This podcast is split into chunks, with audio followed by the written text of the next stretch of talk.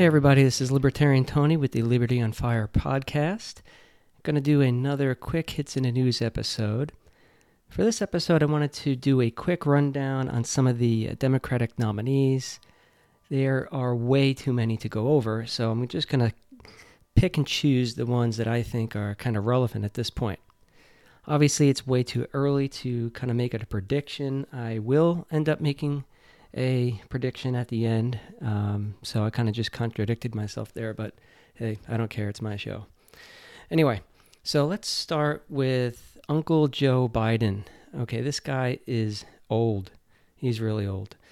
He's an old white guy, and he's out there now in the news being a old white guy apologist. I don't think this is going to play well with the voters, even though Uncle Joe has a lot of I guess, credibility under uh, being the VP for Obama for eight years and being in politics as long as he has. Uh, uh, there's some websites out there that talk about Joe Biden being so old he may have even given John Hancock the pen to sign the Declaration of Independence. Not really sure that's that accurate. You might want to fact check me on that one. But anyway, that's Uncle Joe. Um, he's been caught on camera numerous times getting like really kind of close and creepy with a lot of people and i'm sure you've seen that before in the news. That will probably come out if he decides to make a real go of it against trump. Okay so let's move on to elizabeth warren. Uh, there really isn't too much to say about her in my opinion other than fake indian.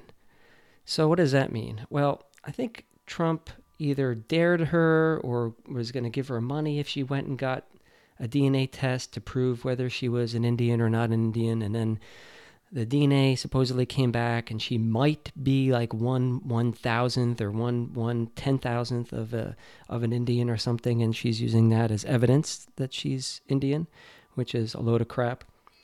And I really think Trump is just gonna hit her with that at every debate and at every rally he goes to, he's going to talk about the fake Indian, and that's probably going to tank her. Uh, I don't think the DNC is going to support her because of that. I think that was kind of a stupid move on her part. She should have just kept going with the whole fake Indian scenario and not actually went out and proved that she was an Indian. Uh, I think the, the mystery of it would have been more in her favor, but now it kind of looks like Trump dared her to do something and she went and did it. Okay, so yeah, I don't think she's going to be the nominee. I want to move on to Kamala Harris. So she, I don't think she has all that much experience to speak of. Uh, she is the DA of San Francisco for a while, and then uh, then she was a California state senator. But other than that, does she have any sort of real experience to be president of 330 million people? I don't think so part of her issues uh, lie in the fact that she has now backtracked on a lot of, of uh, I guess, around drug issues in the state of California and other things. And I think even her own Democratic opponents are going to hit her on those topics that she kind of flip flopped on. And the flip flopping will probably tank her as well as make it difficult for her to go up against Trump in the debates as well. So I don't, I'm not sure the DNC is going to get behind her. Okay, so Cory Booker. And Cory Booker, I think, will gain some traction, but then kind of fizzle out. Why do I say that?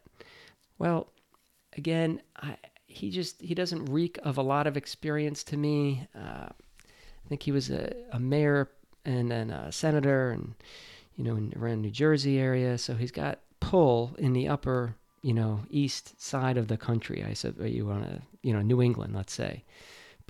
Everywhere else around the country, not so much.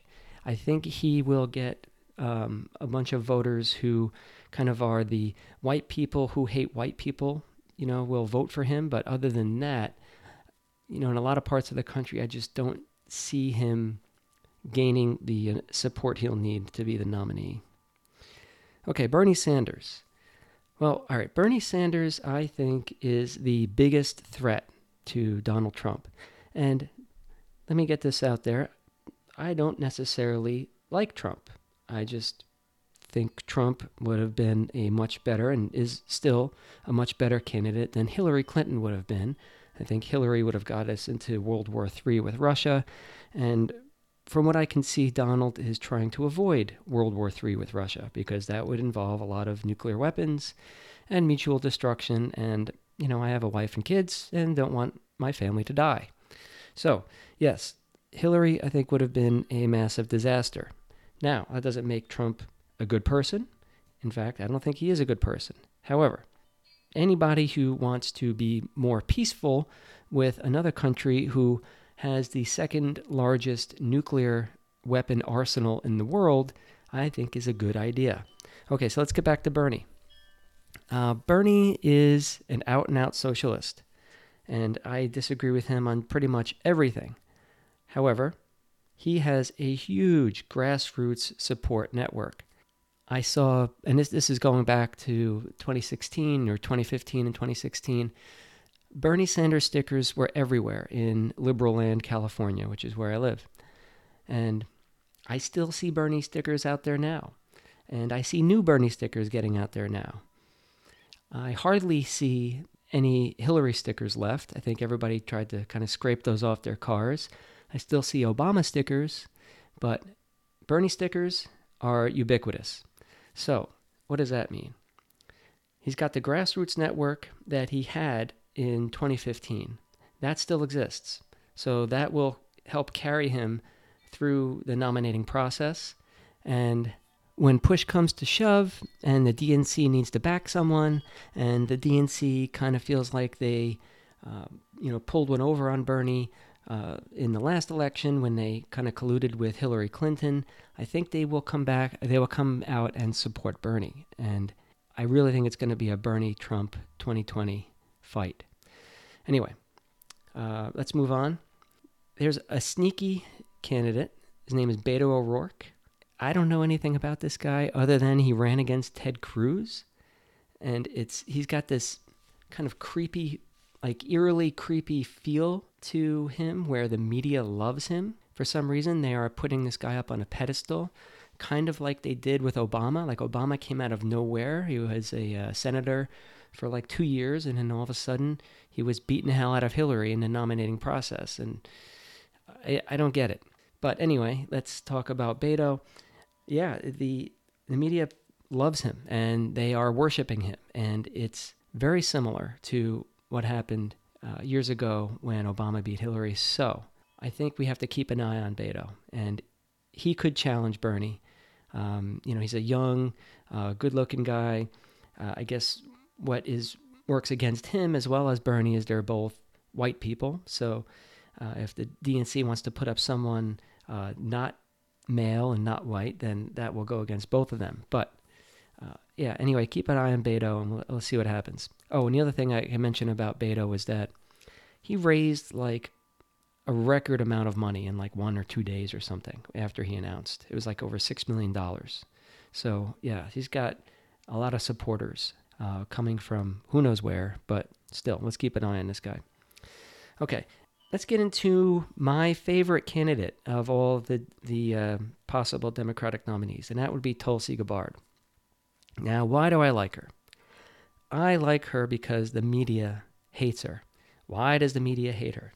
The media hates her because she is excellent on foreign policy, which means she's anti war. So she wants to bring the troops home. She met with Assad and sided with Putin against Obama on intervening in Syria. She has military experience, so, you know, again, unlike any of these other idiots that are running, she can actually come out there and be like, yeah, I'm actually for the troops, and I don't think we should waste our money and our our troops' lives overseas getting in all these uh, foreign uh, entanglements that really we don't need to be getting involved in. And that, for me, is probably one of the most important issues uh, for a presidential candidate, and one of the reasons why I was in favor of Trump because Trump said all the right things, even though he's not done all the right things, but he said all the right things when he was running about, you know, being kind of like anti war or bring the troops home or Bush lied us into a war. Anyway, so yeah, Tulsi is going to have a tough time though. the media doesn't like her at all. The obviously most of the media, if you believe this, or probably get some of the, uh, at least most of their marching orders probably from CIA and other government contacts. And of course, the government doesn't want you to be anti-war.